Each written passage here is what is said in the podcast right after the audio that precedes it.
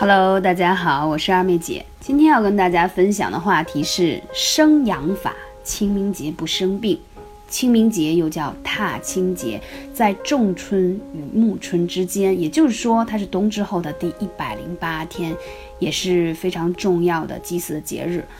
好，在这里呢，为什么说清明这个节气我们要生阳法？因为在中医的理论认为，自然界之所以出现季节的变化，是因为。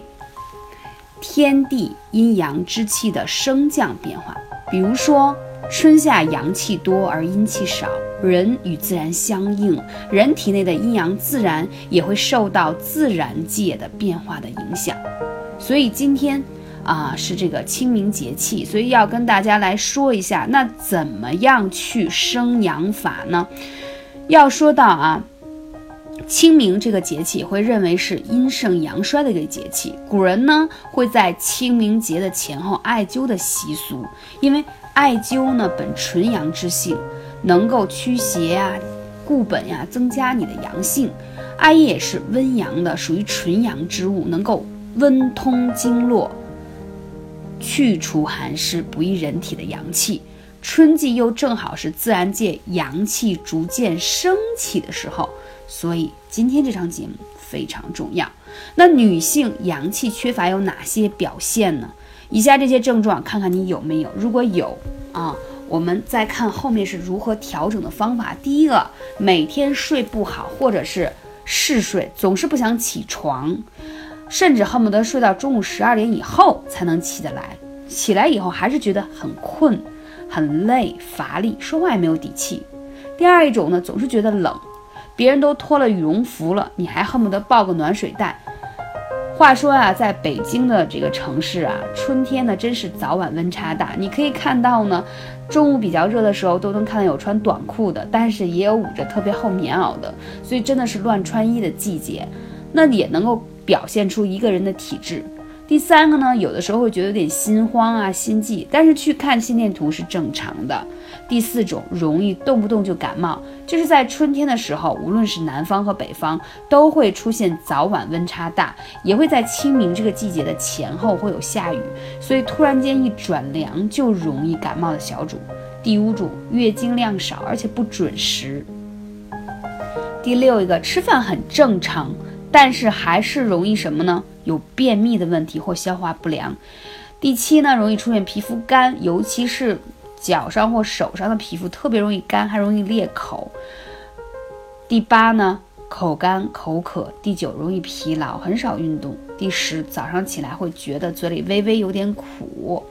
啊，以上如果你出现这些表现呢，就要听二妹姐后面说的生阳法了，很重要。当然，如果以上的症状我还没有列举到位。你有更多想调理自己的问题，可以来问幺八三五零四二二九，来问我的这个咨询号。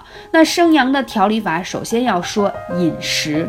清明节呀，这个前后的时候，建议大家呢，嗯，多吃一些蔬菜、水果，吃的清淡一些，不宜吃的太过油腻。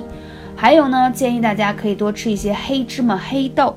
黑色食物它是补肾的，你可以去吃那个已经做好的黑芝麻丸呀，或者把它打成粉呀，搁在早餐里头也非常的好。还有就要说到重点了，艾灸应该灸哪个穴位生阳法？话说我在这三百六十五天当中跟大家分享的艾灸，最重要的就是要开启我们的大椎穴，对吗？因为大椎在我们颈部的后面。啊，凸起的地方。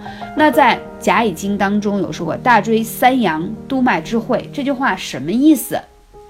就是它是督脉汇集在此，三条阳经都在此，就是说它的阳气要满满，它是督阳之海，能够主宰全身。所以你即使不觉得你脖子痛或者颈椎有问题，也要在这个季节叫开启那阳气开关。所以，如果你有看到二妹姐朋友圈，你会发现，咦，二妹姐好像每个周末都要去艾灸馆去灸这个大椎。对的，因为你在灸所有穴位的时候，其实大椎非常重要，它相当于给你全身一个指令，说，哎，我们要开始激发穴位了，激发你的阳气升腾了。如果这个穴位没有被激发和开启，你去灸其他穴位的话，效果会慢，而且会减半。所以这个是艾灸的一个重点。啊，这个很重要。第二一个呢，建议大家一定要灸一下神阙。神阙其实就是肚脐上的穴位，它有祛风除湿，而且补益肾气的作用。就是如果你会觉得经常容易吃点凉的拉肚子，容易容易打嗝胀气啊，而容易觉得自己累啊，其实这个肚脐啊，真是养生特别重要大穴。其实也很容易理解呀，这是母亲与胎儿之间传输营养物质的一个命脉嘛，啊，这个管道。所以说神阙穴，所有历代名家养生之大穴。腿上要讲到的就是足三里了。不管你现在是个零零后、九零后，你总有一天要布置，就是步入到这个三十到五十岁的序列当中。足三里，步入中年，生活稳定，但应酬有点多，或者思虑过度，或者运动不足，最容易伤及脾胃。哎，大家会觉得好奇怪，这怎么就伤及脾胃？我给你来讲啊，这个中医养生当中说，久思就是思虑过多就会伤脾。第二，由于你现在呢。如果是人到中年，应酬比较多，饮食就会不规律，或者加班比较多，必然脾胃的消耗就会比较多。所以揪一下腿上的足三里，首先你会觉得你的手脚不再冰冷了，而且如果你有胃里的浊气，总是打嗝胀气，不能往下排，其实是什么？其实是你的中焦，聚焦的焦，焦点焦，中焦堵住了，所以需要什么？需要往下排。那腿上在你的。膝关节外侧这个胃经上的足三里这个穴位，它是一个很好的帮助你消化运作，而且排泄。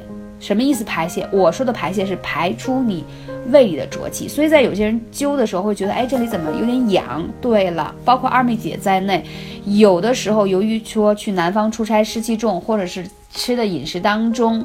有寒凉的物质，所以我回来以后马上第一件事情要灸一下足三里还有中脘，因为我发现呢，你的脾胃就会有冒小水泡啊，还会有湿气排出，还会觉得痒，这都是很好的排异反应。这才是说人生嘛，有的时候有很多的无奈，工作嘛，生活有的时候都会遇到一些，呃，或许你不想应酬。